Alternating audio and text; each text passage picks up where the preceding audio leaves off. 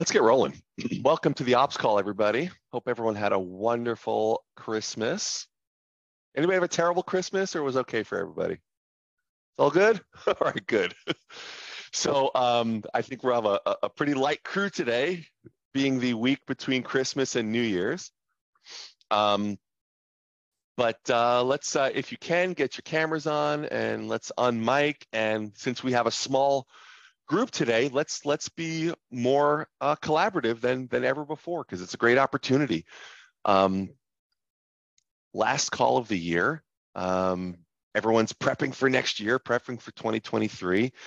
What's on your mind, guys? What are you dealing with? What are some challenges you have? What are some goals that you've set that you're not sure how you're going to achieve? Or what are some concerns that you have in going into the new year?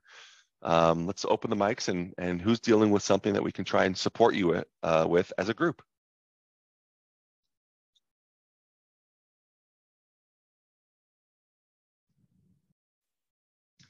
What does everybody's time blocks kind of, does anybody else time block their day out?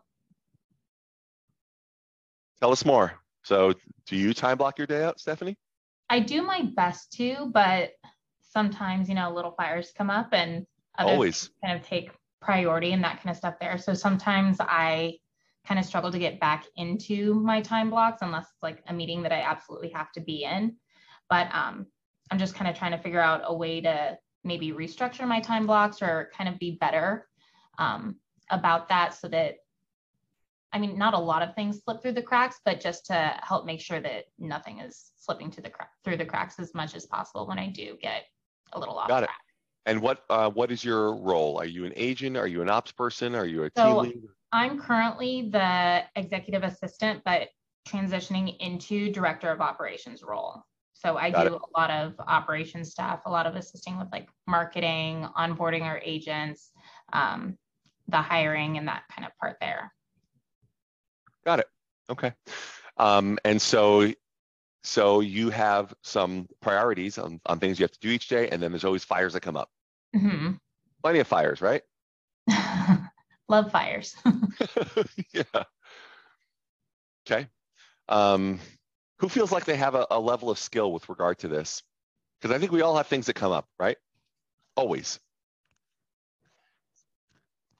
So one thing that I do, um, I have the same similar role, Stephanie. I'm director of operation, and what I do. So depending on, I'm not sure when you start your day, um, but like how what starts for me is my day starts more on a personal note. I always serve myself before I serve others. So I'm waking up, going to the gym, getting my like mindset up and rolling. Um, 7 30, 8 o'clock I'm already late. Like in my head, if I'm not like already checked my emails, um, personally, I think I'm just late. So if your time starts at like nine o'clock or whatever, um, that might just be something that you talk to with your partner or your boss. But I always like to personally start um, behind closed doors. So if the team comes in at nine or 10, I need to have my stuff a whole hour before. Like before even my like an admin comes in. Like I need to have the office to myself or my zone. So whether um, before what I used to do is I'd stay home and then I would um, check all the emails, delegate the task for the day. So if the admin had to do this, if we had the upcoming closings, um, just to really get making sure after checking the emails, because as you know, things come up. Then I actually prioritize the day. So my like daily planner, um, I'll show you. I printed it out. Like I have it time blocked from like 6 a.m. all the way till like 10. I have like what I'm grateful for, my lunch plan, dinner plan, who do I need to call, my water intake, priority of the days. And then I have like like checkbox. So every time I'm actually doing that. Throughout the day, you have to time block for fires. So today, um, I got my stuff I needed to do task wise, but at 10 o'clock, I knew the team needed the accountability coach. There's things that they needed to get done. I need to tighten up the system. So I gave myself two hour grace period to know I had to put out those fires, knowing that you handle those fires so quick that when you give yourself two hours, you're kind of like, oh, I'm done. Now you go mm-hmm. back to your task. So just knowing to give yourself like time away and then giving yourself like two hours in that day to handle the fires, you will notice there's so many less fires that pop up that are actually occurring if you're organized that way. And then just tell them, like, how big is the fire? Is the closing at three o'clock and it's two o'clock? Okay, that's a priority. Um, is it somebody that their kvCORE is not working right now and you know they just really wanted to send out this auto email? That's they have to go on kvCORE support and you prioritize it, letting your team know that you have you know, it's like a cultural thing. So they know that 10 to 12, they can really count on Stephanie. It's an open door policy and it's not like an annoyance because that was another thing I had to work out was I'm like, why are you guys bothering me when you can't think of that? You know, you're director of operations for 30 something or whatever people. You can't, you have to have your face, you have to have your composure. So knowing mm-hmm. to give yourself that two hours for that door to be open, it helped a lot knowing that the six other hours was me task or whatever I needed to get done. Okay. That's helpful. Helpful for the team to know also when they can come to you, Jesse, right? They they can't just, oh, got a minute, got a minute, like all day long. They know that there's a block of time that you're available for them, correct? Yes and they know they can text me and stuff but during that window i'm going to be way more proactive than if it's a 3.30 or something. It's almost like they know they can count on me at that time. Mm-hmm. and uh, stephanie how much would you say is external versus internal? In other words um, if if there's no if there's nothing that's coming up from agents on the team are you having trouble are you are you pretty good about prioritizing your own activities throughout the day?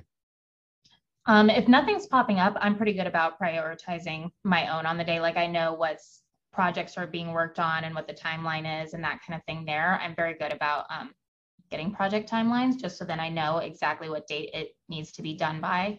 Um, as long as nobody's pestering me things will get done um, yeah. and i'll stay on track with my schedule so. Mm-hmm.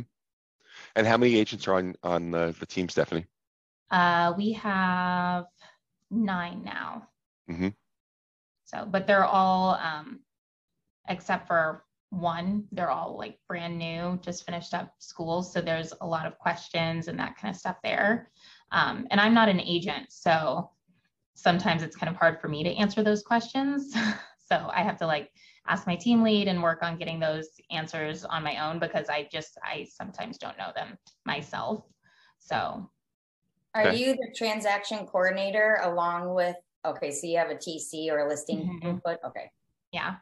Because that helpful because there hard. are some questions that I can refer over to her, but other questions are more suited um, for. And we just got an agent mentor um, started, but she's still kind of in training and that kind of stuff. And we're still kind of navigating that position. So if anybody has an agent mentor that has some tips, please share them because um, we're struggling a little bit with that one. What questions do you have surrounding that, the agent mentor? Well, I'm I'm kind of starting to feel like it's right person, but like wrong seat kind of a thing. I think that she's a great agent. She's very motivated, but um, like we had a team huddle today and she wasn't on the huddle and sometimes she will be on the huddle and you know there isn't a camera on and that kind of stuff there and it's there's the initiative of being an agent but not the initiative of being a mentor that she presented when she was interviewed um, and it's kind of you know when she's here and physically present she'll demonstrate all of these great mentor and leadership qualities but then outside of that, it's we don't really see from her, hear from her. She doesn't really support the agents, and she's been with us. I mean, we're coming up on our 90 days here in a couple weeks in January, so it's kind of frustrating in that aspect. But at the same time, we're still within those 90 days to kind of be like we're still in that trial period of if it's not a fit, it's not a fit. Yeah. Very special skill to be a mentor for sure. Takes a lot of patience and a lot of care. Um, how, how is the mentor compensated, Stephanie? So they're able to take sales. We don't like limit them on sales or anything like that. So they're able to take leads and that kind of stuff. Um, and then they get 50% of the first three deals from the agent's commission split. So like when we bring a new agent on, um, unless they're like an experienced agent with, I think our cutoff is like seven or eight transactions under their belt. Um, if they have that, they don't have to work with the agent mentor. But um, if they don't have that, then we have them work with the agent mentor was our plan initially um, for that. And then she would get 50% of their half of the commission for the first three deals. And then if they decide to continue that on, um, like if the agent feels like they still need more support, they're able to continue that agreement if they choose to, and then um, decide when they want to end that. And aside from the mentor, the 50-50 with the mentor, what's what's their people that come in with seven or eight transactions, what's their split with the team? Um, I believe it's I think they're 40 and we're 60. It like varies depending on if we give them the lead and then if they like if it's from their own sphere. Right. So if you if let's say it's from their own sphere, do you think it's more like 50-50 or yeah, is it it's from their own sphere, it's Okay. So if they bring in somebody, if they're a newer agent, they bring in their friend that wants to sell a home, they're on a 50-50 split, and then they're going to pay the mentor 50% of their half. So they're getting 25% of the deal. Is that kind of how it Mhm. works? Yeah. Got it. Seems Yeah, like there'd be enough incentive for a mentor to participate, right? Yeah, Getting considering extra- that right now we're kind of targeting those that are just kind of getting their license and getting out of school. So it's we have, I mean, a lot of agents that need the assistance and need the help. So I'm like, there's incentive and money there. It's not like we are, you know, occasionally getting one that needs help. It's all of our agents need that kind of help. Mhm. So I'd be curious. So we have Kenny and Colton, two of like the best of the best of the best. I'm so excited to see you guys here. Merry Christmas to you guys and to everybody else, of course. But um, do you guys have anything that you can chime in with regard to how to properly mentor newer agents on the team? Um, I don't know if that's what Stephanie on. She's the moving into the director of ops role on her team. Is that commonly done where the mentor Uh, do you do you just have one? I, I think from conversation you said you, you have one mentor. mhm. yeah, just the one. What um is it clear what our obligations are, or like or sorry responsibilities are for the team and what their what their their what topics they're the go to person for? Yes. So it's I had the initial like conversation with her after she had spoken with our team lead when she interviewed and he went over, you know, the job description, the role, what the duties are and that kind of stuff there. And then when I was doing onboarding that initial training, it was, you know, we need you assisting with, you know, XYZ questions. These would go to you, training on this would go to you, that kind of thing there. Um, How many mentees do you have right now, and that, that she's assigned to? right now we have three that Okay. should be assigned to her. However, my team lead is doing it because we can't consistently get her to attend things. And he doesn't feel like she's ready to be the mentor yet because she hasn't shown that initiative. But it makes it difficult because I have things that I need him to get done. And it's kind of holding up that process because he's having to take time to. We can't be with the attendance, but what we what we've learned in the last year. So I have like I think 40 mentees.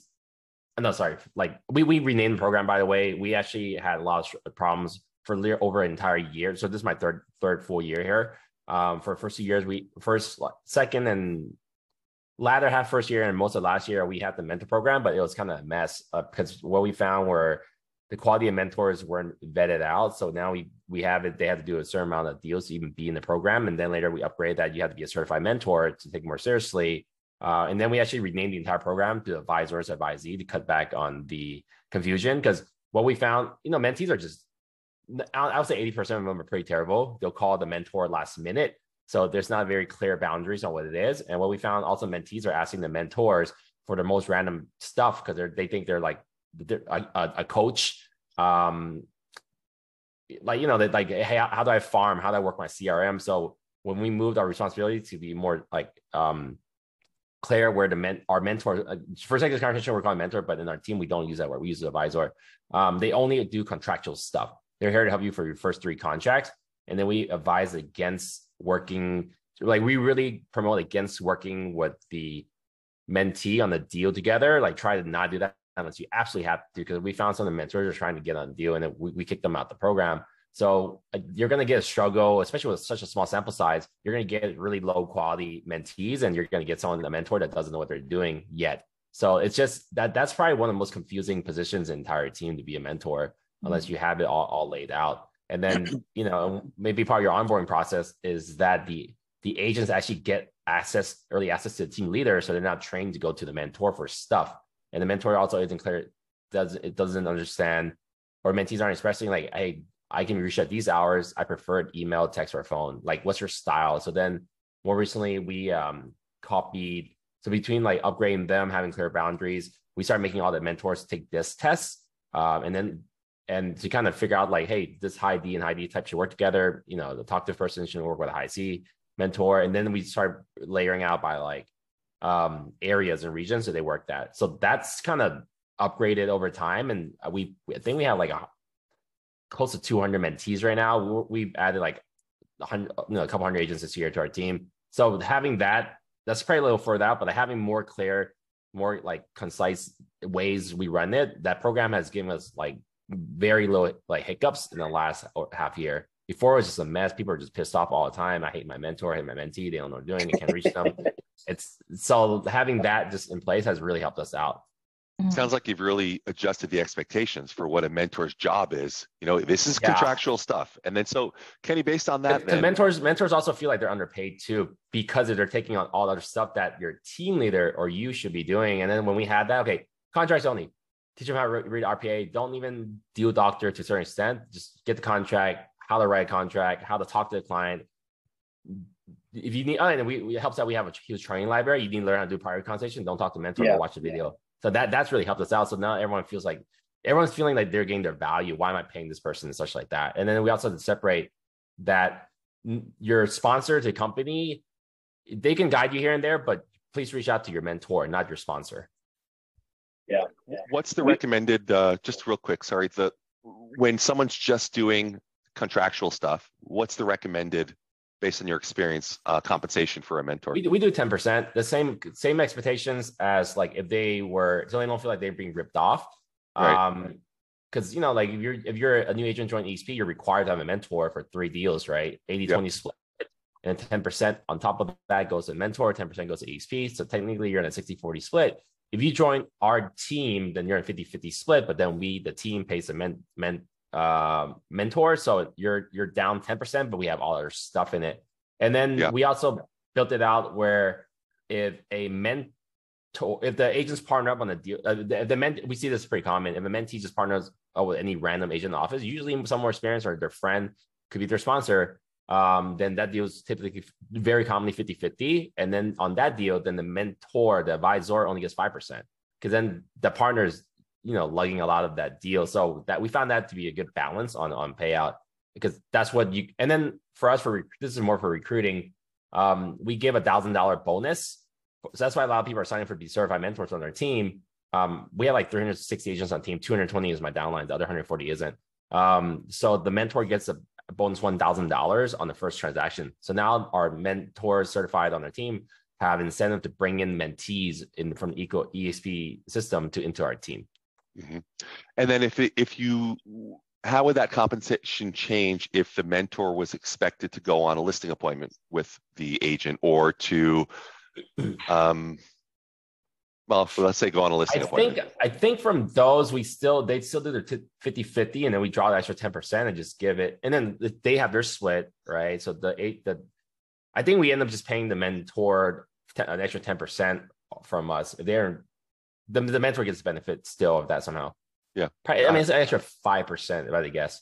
Yeah. But that, that doesn't, that's very infrequent now. Like we purposely kind of mix things up. Yep. Great.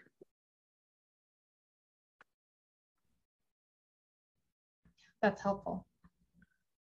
We, we had one of the because we're obviously not nearly um, Kenny size, but we had a lot of the similar like we structured ours off of his and Marks and Kyle and and so like we just kind of built it. And what we found, the majority of the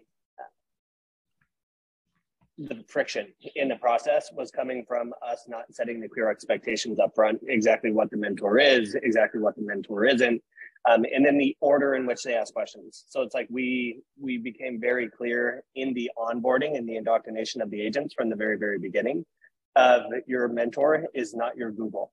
You do not ask stupid simple shit to your mentor. They are not there to answer every single question that pops into your head um, it has taken, and you can literally reach out to shit at this point, damn near 50% of the generals.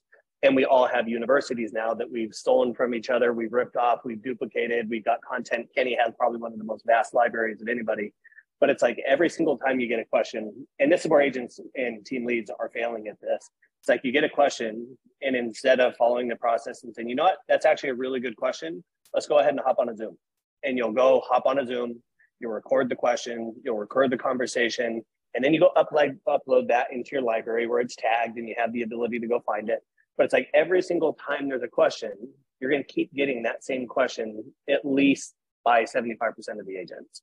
So it's like once you build out that vast enough resource and you've gone through and you've answered all the questions, you've gone through and you built out a pretty healthy university that has great training, it has good standard operating procedures built into it it's like then that really helps because the majority of it's in the university. But then where people fail is like you'll build out this university, and it, if you guys watch Kyle how he did this, it was brilliant because you see Kyle, he's constantly having to spank and penalize all the agents for doing stupid stuff that's outside of the process. When he tried switching us from Facebook to Slack, there was so much pressure to get us out of Slack and back into Facebook. And Kyle one shut it down. Anytime somebody would ask a question in Facebook, he'd say, "Go ask it in Slack." And it's just that constant reinforcement of you're not following the process, go follow the process. When you see people who come in and they ask for referrals, first thing Kyle does is he links the, the referral link in the password movement because there's a system that creates the efficiencies. The problem are we just don't use the efficiencies the way that they're supposed to be used. So, like, uh, so one, having that library, which uh, Kenny just shared you his. Um, number two, like just having the order. So we have like a communication order. I'll share my screen real quick and like we make the agents actually uh, report on this. We changed it from Google that shit because as we got bigger, we had to grow up a little bit. Um, oh, hold on. Oh shoot, where to go? So it's like number one, if they have a question, we want them to Google it. We want them to be resourceful. We want them to try to find their own answer.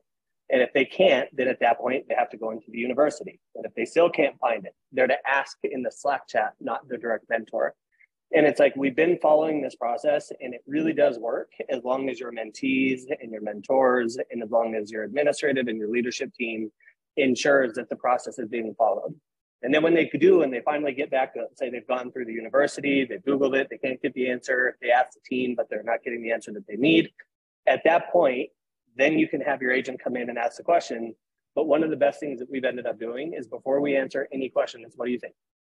because I'm tired. Because when you just answer the question for them, they're going to become attached to you providing the answers for them every single time, as opposed to you teaching them that they need to be resourceful and that they need to identify their own solution before they ask the question. And they can give you that feedback. And then you can actually hear, and this is one of the greatest parts.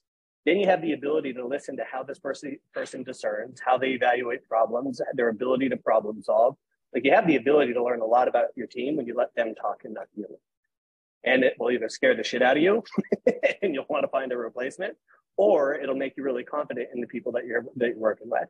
So just having the communication order holding it accountable constantly building out that university to add more content to add some questions that you get um, it takes it's a long ass process. Kenny will tell you his amazing probably one of the best in our in our entire group but it's still a never ending project yeah think about like the new you're you're probably going to continue to struggle with the three agents you have because they're not they're you're trying to make them change their ways but our new agents that's all they know like i think that the mentor is the person that um is just know they need to know where the resources are like hey you should talk to well we also it helps that we have a kind of in-house broker person that has an open zoom room from Total One she has all the contract question but hey this you should go to slack for this you should go to my we use my networks you should go to my networks first so they kind of like what Colton has and I, i'm actually going to copy Colton's that page you just popped, but we don't have that. I don't think we have that. So just getting them in order where mm-hmm. the mentor is actually the last, like the last option. And yeah. well, the third maybe the third option before team lead, have you checked all the stuff? So having that stuff built out just makes your life way easier. And it might be overkill. We we I'll give you an example too. Like that spreadsheet that hasn't been updated over a year and a half, but we we saw um like Kyle Whissel's, we saw uh Pemberton, and most of us like close to has the same kind of university. We we asked our t- some of the top agents and we put their name on there who would be good for this video. Have the agents one send us a video. So at the end of this project, there's a there was a girl, woman Cynthia Pearson that took the lead of the project. And within a couple months, we gave her a salary position. She worked for us for a year to be our head of mentorship and education. And then as we're building this out, we don't need that person, that role anymore. So like because we have it all built out over time. So that's if you if you're you have a slower, if you have a slower market, you more, just sit in front and record the videos. And over time, you know, change the videos. Or you're not the face of 50 videos because that'd be boring for anyone to watch if it's just one person. So mixing that thing makes it pretty cool. And then having it all organized. Um, we use Mighty Networks. My my my my business coach um, recommended a new company called Skool. We're not going to migrate it, but I would recommend taking taking a look at this new company. I'll drop a link in here. Um, if you're thinking about like Thinkific, Teachable, Kajabi, they're all great options. But we we like Mighty Networks. It looks really sleek. It looks really hip and modern. Which one's that, Kenny? Uh, oh, my, we use Mighty Networks. I think it's only 100 bucks a month too. Some of the other Mighty options, Networks? I think they charge you per user Mighty. or something like that. Yeah, we use Mighty Networks. And we're really happy with it so far. Yeah. Okay. But the Skool one I'm looks pretty sh- cool. Yeah. Awesome. I'm going to share something with you too, Steph. Um, let me see if I can. Um, dun, dun, dun. Okay. So and it, this outline may not work for you, but it just kind of gives you an idea. And it's like mm-hmm. one, we've got the communication protocol for when they have questions. Um, like honestly, 90% of our problems, and it still is, like 90% of them come on to an onboarding problem. And it's like our onboarding really is what sets the stage and creates the foundation that's going to make this a uh, a healthy structure or not. And it's like, so when we go through this, we have our indoctrination period, like what it is that they got to know. And then you just have to get like really intentional with the training. And the trainings we started doing them, and when we first started doing this, it was once a week, and then it turned into twice a week, and then it turned into now we're doing three trainings in a week. Um, and like when you look at Kenny, and, and it's what I have to do anytime I pay attention to Kenny, anytime I listen to Kyle, Dan, Mark, it's like whenever you're looking at their stuff, you look at what they say and you're like, oh my God, where am I at? And it's like just understand this isn't where they started. What you look at of Kenny systems today is not where Kenny started start your chapter one and then work your way to chapter two, three, four, five, and just understand it's going to be a constant uh, evolving process. So week one, we've got our curriculum. So it's like really our mission statement, which is something that we ignored. It's like our core values, what we, all of those things. I think it's way overused in the industry. We're super intentional with what our expectations are of our agents and what the expectations of the agents are to us. And then we go through and we really ensure and like leverage other people's time. So it's like when you go look all of our different systems that we have, Kajabi, Sierra Interactive, Sisu, Ylopo, Slack, account, like there's training resources built into all of these different platforms. The problem is if you rely on your agents to go find those resources, they're not going to be there.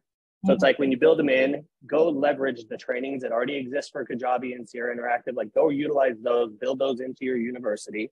Um, and then you'll go to, and then oh, let me go to week two. So like uh, week one, it's just basically systems, our core values, what we stand for as a company. Week two, scripting and objection handling. If you want to screenshot any of that, I'd see right, and I don't want to move on too quick. Yeah. And it's like week three, the CMA and the showing process, how to estimate a home value, how to use the MLS. And again, like how to use the MLS.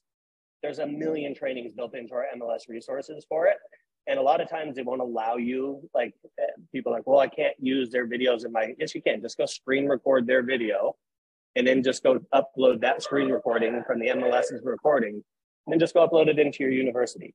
But it's like that's one thing i hear people say is i can't take their content. Yeah you can. Just screen record it. Mm-hmm. i don't know if that's legal or not. But that, that's, that's, that's what we do to make it work. Um, working with buyers with sellers and then life of an escrow and it's like outside of this, the majority of the questions can be answered by the team. And it's like, so here we have our, our performance milestones. So it's the 30, 60, 90 day for educational requirements, as well as their output and result milestones. So completing the university, completing the university tests. Because one thing that we found as you do these universities and you do you have all your trainings, it's one thing to create it, but it's another thing to get them to actually implement it and utilize it and listen to it and internalize it. So then we started doing tests with the agent to make sure that they're actually internalizing the information. So the tests were really, really helpful. Uh, we have an in-person in writing test, so they can't cheat. And since we've started doing this, honestly, we don't have like we have one person training all of our right now. I think we have 25 mentees. There's no, and I check in on him every day. How are you doing? He's like, honestly, they're they're fine. They're self-sustaining. Um, internalize all the scripts and the objection handlers, showing time. Uh, they've got their time blocked. But here's all kind of the metrics. You have to give them something to make them feel like they're making progress towards something. Um, and since we've implemented this, it's just honestly, it's been a night and day difference for us. Yeah, that's awesome. How do you track this? I'm trying to think like, because then we use money for everything, but I don't want to pay for seats. So that's our problem. Yeah, like what what tools are out there where can people can check the Sisu? I don't know. It's, it's it's we're we're having the same issue right now because it's really it is time consuming. We have a and honestly, I don't even know the process. Um, my ops manager put it all together. Our virtual assistant is one tracking it all, but it would be fantastic if we had a system that spoke to the other system with it being automated because that's the issue with Mondays. You don't want to have the pay for seat for everyone. Could you maybe do it with Monday and have them as like one of those shared boards? Just making sure like, because you can share the board with anybody as long as they don't have your company email. I feel like someone's gonna screw something up. Like they'll click someone else's stuff, maybe. Well, you could yeah. adjust your um, edit permissions on there. I mean, depending on what um, Monday plan it is that you have. Let's see.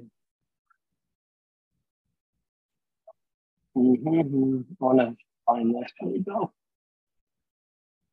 I mean, another way to do it, it would just go. So we're, um, I mean, you could have hundreds. You have a ton of Google Sheets with different tabs. I mean, that's a quick. We we did that with onboarding way back till we hit 100 people, and it just became like a mess. Uh, what we're doing right now is like we're trying to. We have our we have a VA right now, just checking on everyone's social media, like Yelp page, Facebook business page, just going back and forth all day. Hey, have you updated this? Make sure you have the right balance such. But then we're gonna like she's engaging with she talks to every single person on team uh, to some extent.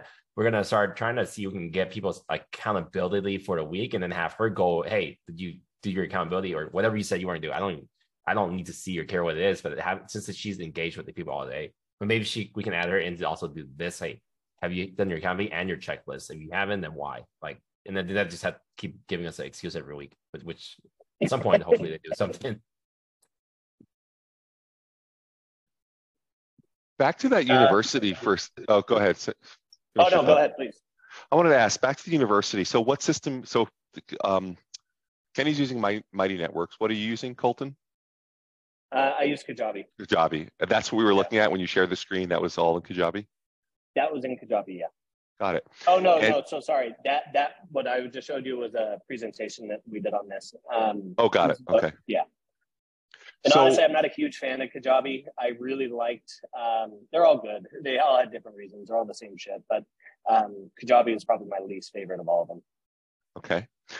Um, Kenny mentioned you not being the one doing all the videos, and then Colton, you mentioned pulling in other resources because it all exists already.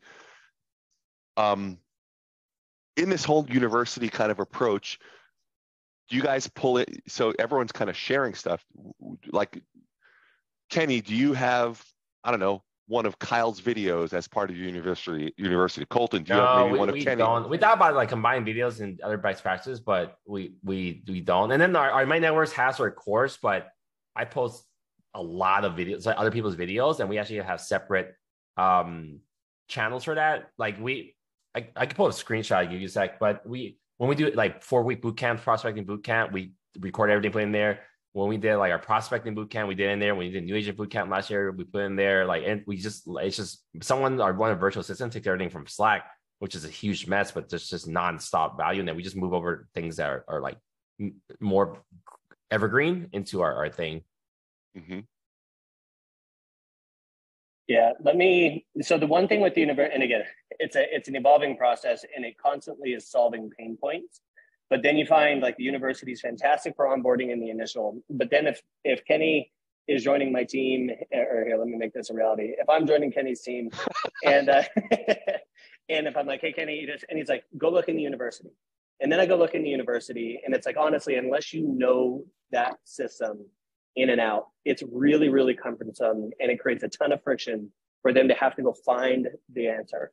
So it's like the university was great for the onboarding. The university was great for uh, making them test out of it and like show us that they've internalized the information. They've internalized our processes. They've internalized our systems. Um, then we ended up creating. Oh, here I'll let him go through that, and then I'll share this.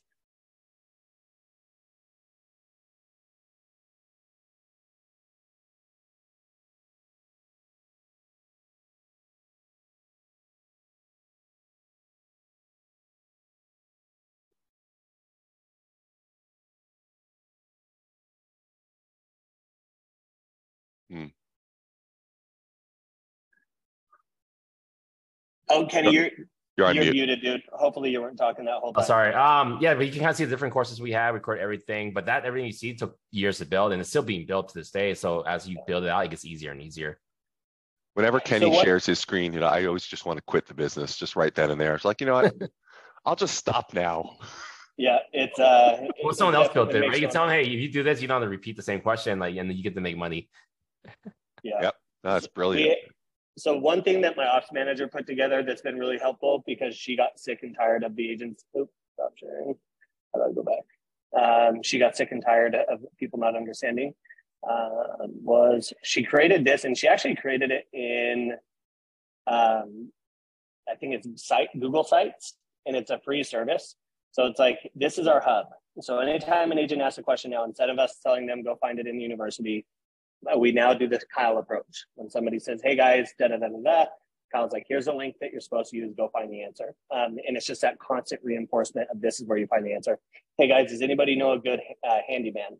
We send in this link to the hub because it trains them to actually go pay attention. So we created this hub, and it's got like all the basic stuff here. Because one of the issues is, is we started having a ton of systems. It's like now they needed the ask, the password, they needed the links. So they literally just come, they click it, it takes them directly to the site. So it's all done for them. It really is pretty easy and self-explanatory. The communication order, if they're having issues, we just send them the link again. It's like, guys, follow the process for our communication protocols. And then like the vendor list, we get that stuff all the time. So now she just put everything in here to where we have for decluttering, for our door knocker, for our handyman, like all of those things are there just so they can go back in, and use it. And it's like then like we have our email templates of how we want them to send emails. So it's like we make sure that they go follow our exact template that we have for submitting offers. Um, submitting escrows, like all they have to do is they come in here and they hit submitting a new listing, submitting a new escrow, and it just all is done for them. If they need marketing, if they need training, like everything's just put into one easy, simple spot. And it takes that, like honestly, you could go build this probably in 24 hours if you just copied Kenny's of mine, and yours will probably be better because you're going to go revise it and change it and do everything that you're going to do with it. But just putting everything in a simple, easy to use spot. The biggest problem, and I'm sure Kenny would agree with this, is like trying to keep a bunch of puppies on a blanket. so it's just this constant like uh, punishing and redirecting and reinforcing. And my coach always tells me is like you your job is you're the you're the chief reminding officer. You're the CRO of the company. It's like we just constantly have to have that reinforcement and reminding of how our processes processes and systems work.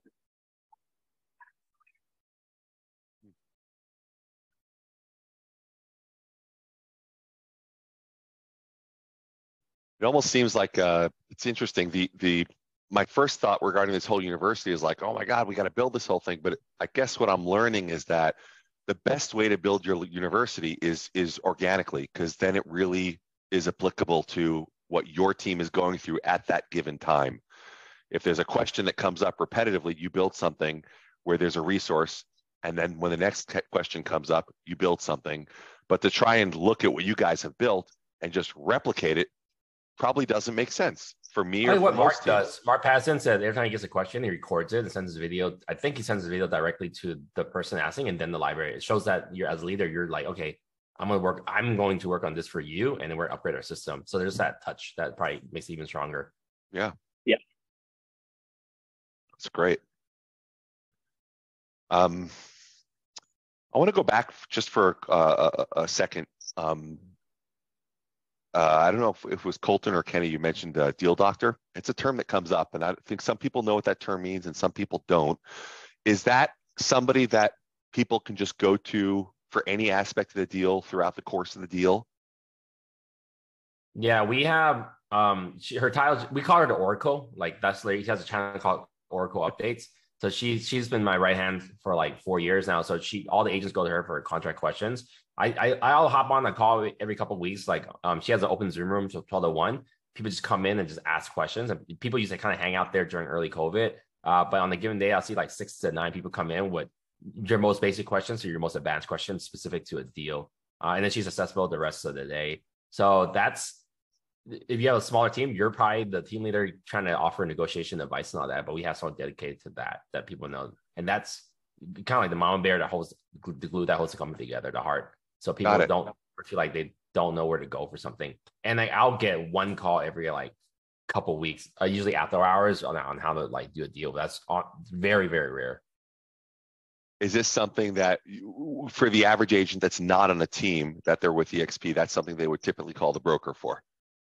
Yeah, like you're, you're, kind of pulling that in house, making it more accessible, and yeah. got it. I don't have I don't have experience with the broker, but it's you know they're managing a lot. I'm not sure what the quality is. I'm sure it's, it's good enough, but having that extra touch is you know really helps retention. Well, especially because it's not just about contracts. This is about like negotiation. You're, you're yeah. it's kind of reading between the lines of the deal in, in so many cases. Got it. That makes sense. Our, with ours in the deal doctoring, it's the same rule though. It's like, dude, most of the questions for the deal doctoring, they're super simple. They're really easy solutions. So it's like first, lean on the resources in the team. So it's like we we have it broken down and it confuses some people. It, it works in our team, but it's like short form answers. They text it in Slack, and it's like, hey guys, I have this problem. What do you do here? And it's like the team will answer and they answer it correctly. Like the, we everybody knows if you're not a veteran on the team if you don't know the answer don't answer. But like I, would say 97% of the time the answer is the correct answer and it's the answer that i would have given. Um, and then but like a lot of times it's like a whole in-depth story. So we utilize an app called marco polo and we have a team chat and we just uh, and it's like if you need context because a lot of these situations we do need the actual context and sending it via text um, just isn't realistic. And also knocking on the mentor's door every 13 seconds for one of your data minutes also isn't appropriate. So it's like go ask the chat, explain your whole situation on video. It's 10 times easier. And then they'll go answer the long form questions in Marco Polo. And it's like, honestly, it really has mitigated at least like 90% of the questions that we're going to the mentor by forcing it to be answered in the group. And even Are if you... it's just you, you right now, like I would still require if it was still my team four, like when we started this, I'd require the same process to be followed because one, you're adopting a process that can be scaled, and two, you're, you're protecting your time. And arguably, your time now is 10 times more important than 10 years of mine. Just because, like, you're building this and you're trying to get it off of the ground, you need to protect your time more than anything so you can scale this into an efficient process. Mm-hmm. Are you using Marco Polo it, it, like somebody else would use Slack? Is that a similar kind of a? Marco Polo, use... it's like we use Slack for 90% of the communication, but if you need, if like sometimes texting, a, a com- you could also record a video and put it into Slack if you wanted to. But what my team just utilizes the Marco Polo app quite a bit. So the, the value of Marco Polo video. is it's video. It's it's more of it's it's yeah, yep. it's video. It's a video walkie-talkie, and it's like it's not like a phone call where you interrupt my appointment and then it takes me three hours to get back to you. Got like it. we all we pick it up when we're free. We'll look in, catch up on the Marco Polo's answer them. It it works really well. My coach is actually the one. That's how he communicates with us, and it's so easy and convenient. Got it.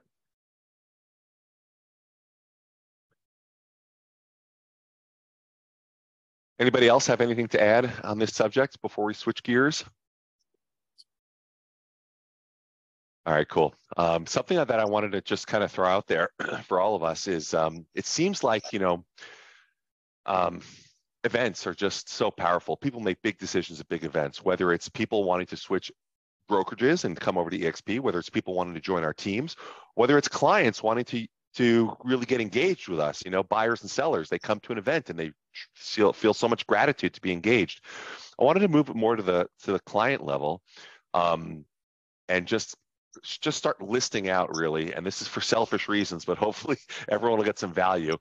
What are some events that you guys are really having success with that you that you feel like um, we always try and do events that have some charitable aspect to it and engages people in a, in a deeper capacity but can we just open the floor and just ask everybody what events they're doing throughout the course of the year? Are you guys doing one a quarter? Um, are you doing some bigger events or some smaller events?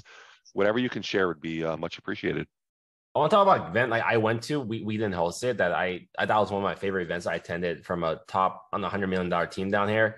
Um, they did a wealth building um thing like in a, in a small conference room in, in the hotel and have food and drinks afterwards.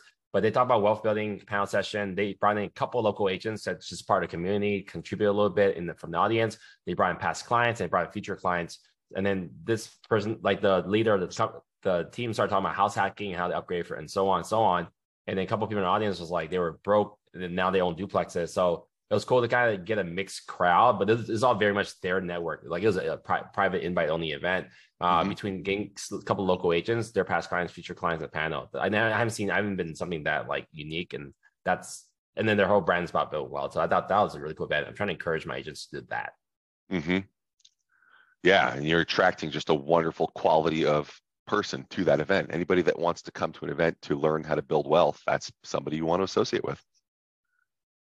Okay. What other client facing events are you guys doing that that you're enjoying or that, that have been helpful or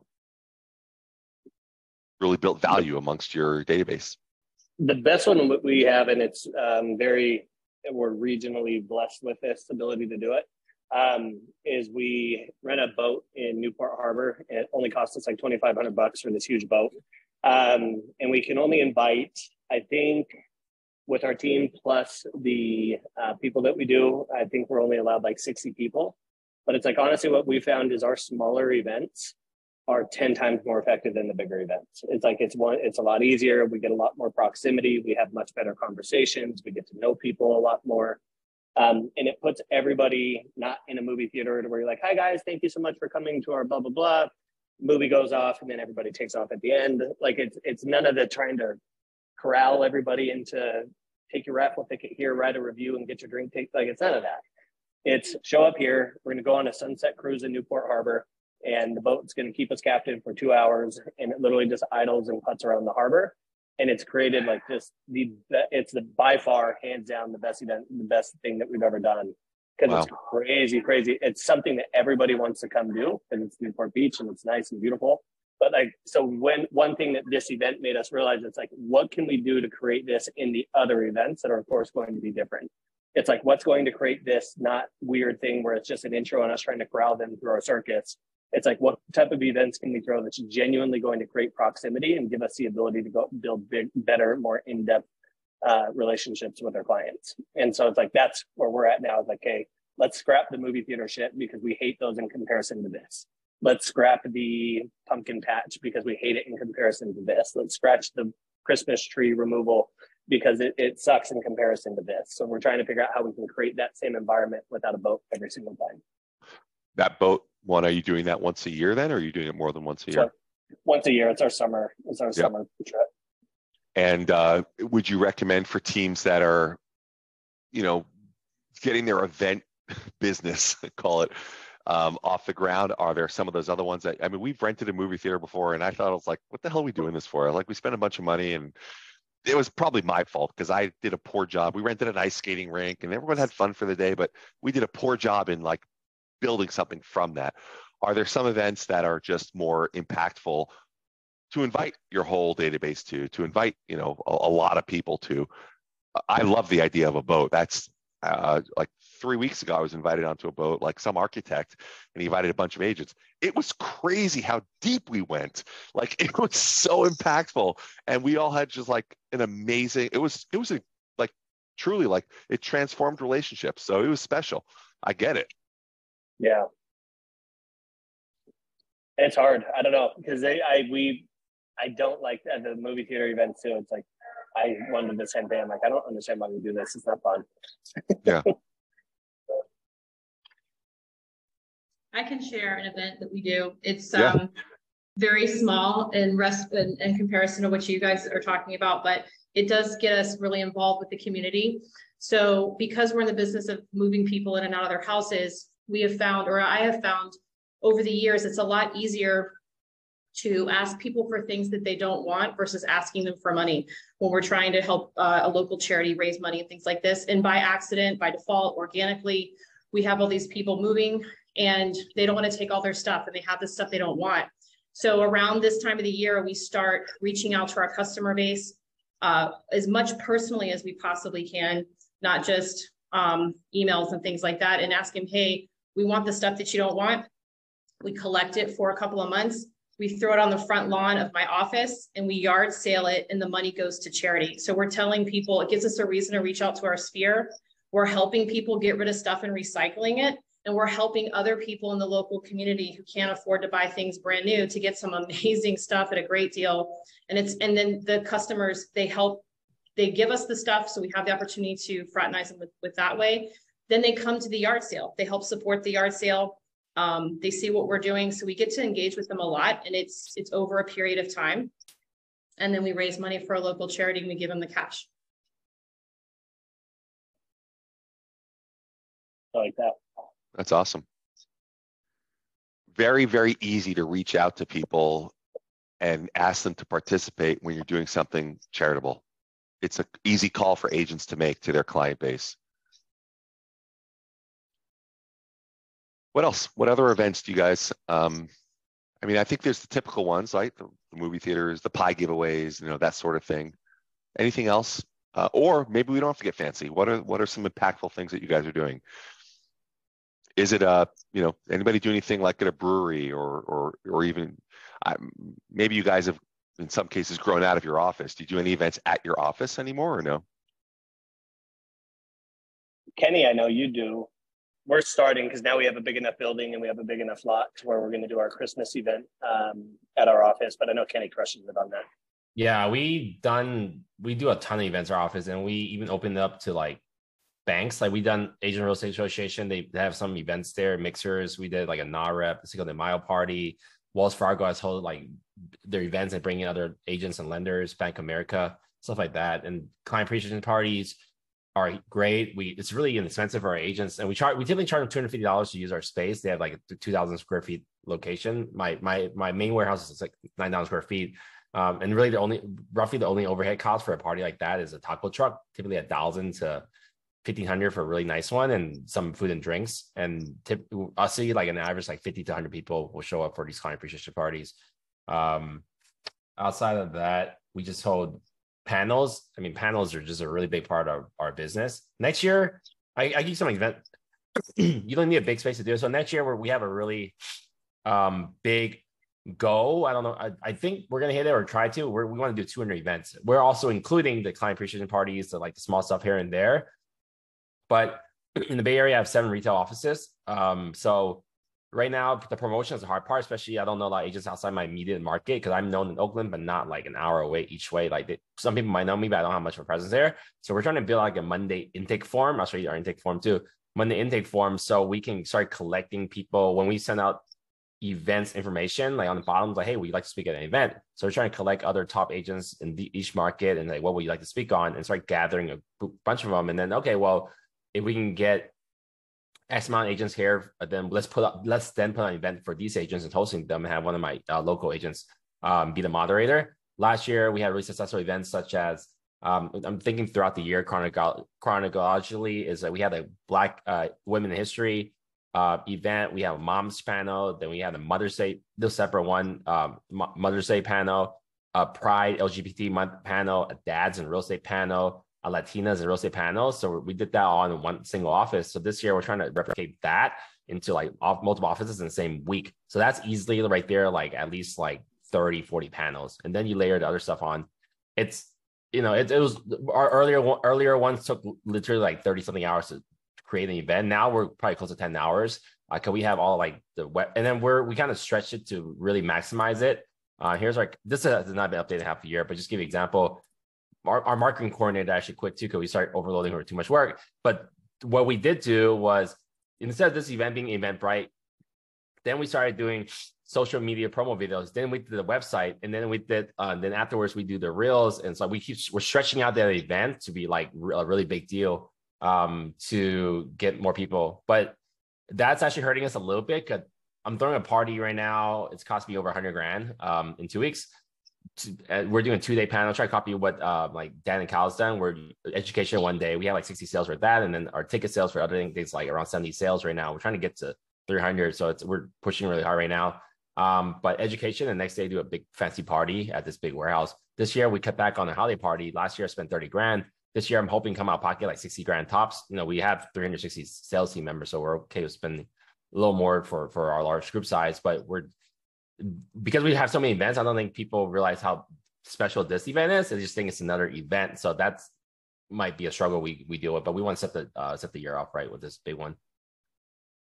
So all these 200 events, these are all for agent attraction. These are all agent facing. Agent events. attraction. I'm kind of like the local stuff to like the like the client appreciation stuff too. I mean, it's either agent attraction or get business, but it's whatever's easy to do. And then our, our strategy for the um the panels is always always. We only did this not correctly one time last year because we couldn't find another LGBT realtor that wanted to speak or could speak that week. But our events are always just maximum one EXP agent or maximum one team member, and then the other three speakers are um our other companies. We had one event where we didn't coordinate. We actually uh, that was actually the the Black Women in History one because we we did a separate one just specific Black, but then we let someone else, a previous two team members, host it. They brought in like two good speakers and two three random people, and I didn't want to tell them that the three random people, but they weren't good speakers and they didn't much influence. So that that didn't draw a large crowd. So if you're holding events, you do want some like people with at least social influence so they can invite people or, or draw a crowd out. Um, yeah. So this year we we learned a lot from last year and and coordinating this stuff. On live streams, live streams have always helped. We had like on average 60 people live stream and they couldn't make it to the event. We set up cameras is tied to the wall. We have a pole arm and we did when we did Irvine event, we also 60 people. So that's also like just get away to get people. And then one of the coolest events we did last year, actually we had two big events we did last year. Uh, what this year I'm talking about. Uh, we did this thing called Real Estate Tales from the Crib for Halloween, where um, two people canceled last minute speakers, but we had three speakers speak. It was all like decked out. It was in the like dark, dark lighting, big couches. Um, we copied this thing called Fuck Up Night. So three agents went on stage and talked about horror stories about like uh, uh, mediation and lawsuits and open houses and almost dying. It was pretty crazy stuff. But it was such a not a content, but, but it was such a fun event. Immediately after that, like five people was like, "I want to join your team." Another event we did was the mastermind you called mastermind.evo.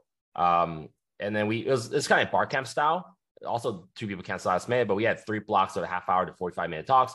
We were able to get the t- number one agent at Sotheby's and uh, individual in our area and uh, Compass, good friends of mine. And we had like 130 people in our office. That I like that event. I talking about it didn't cost me any money. We didn't offer food or drinks. They we just promoted and sold out like within a week. Um, and then from that we picked up five agents for a team. So it's once you get in motion and do the right marketing, all that you can it's it's really and then and then they you know it's a win-win for the people speaking because they get the presence and the video and the cloud and all that 100% yeah so events getting other speakers are huge. And it's you know people we're so known for events a lot of people don't want to walk in their environment because they no they know every event kind of is an attraction event so they really try not to even be in our space but we're you know we're pushing away at it. Yeah that's awesome. Such a good call. Thank you guys for sharing. We are out of time. Everybody thanks for your participation. Um, Happy New Year to you all. Yes. May each one of you have just the best New Year, lots of health, lots of wealth, lots of happiness, all that good stuff. You guys are the best. Take good care. Happy Sounds New Year, everybody. See you later.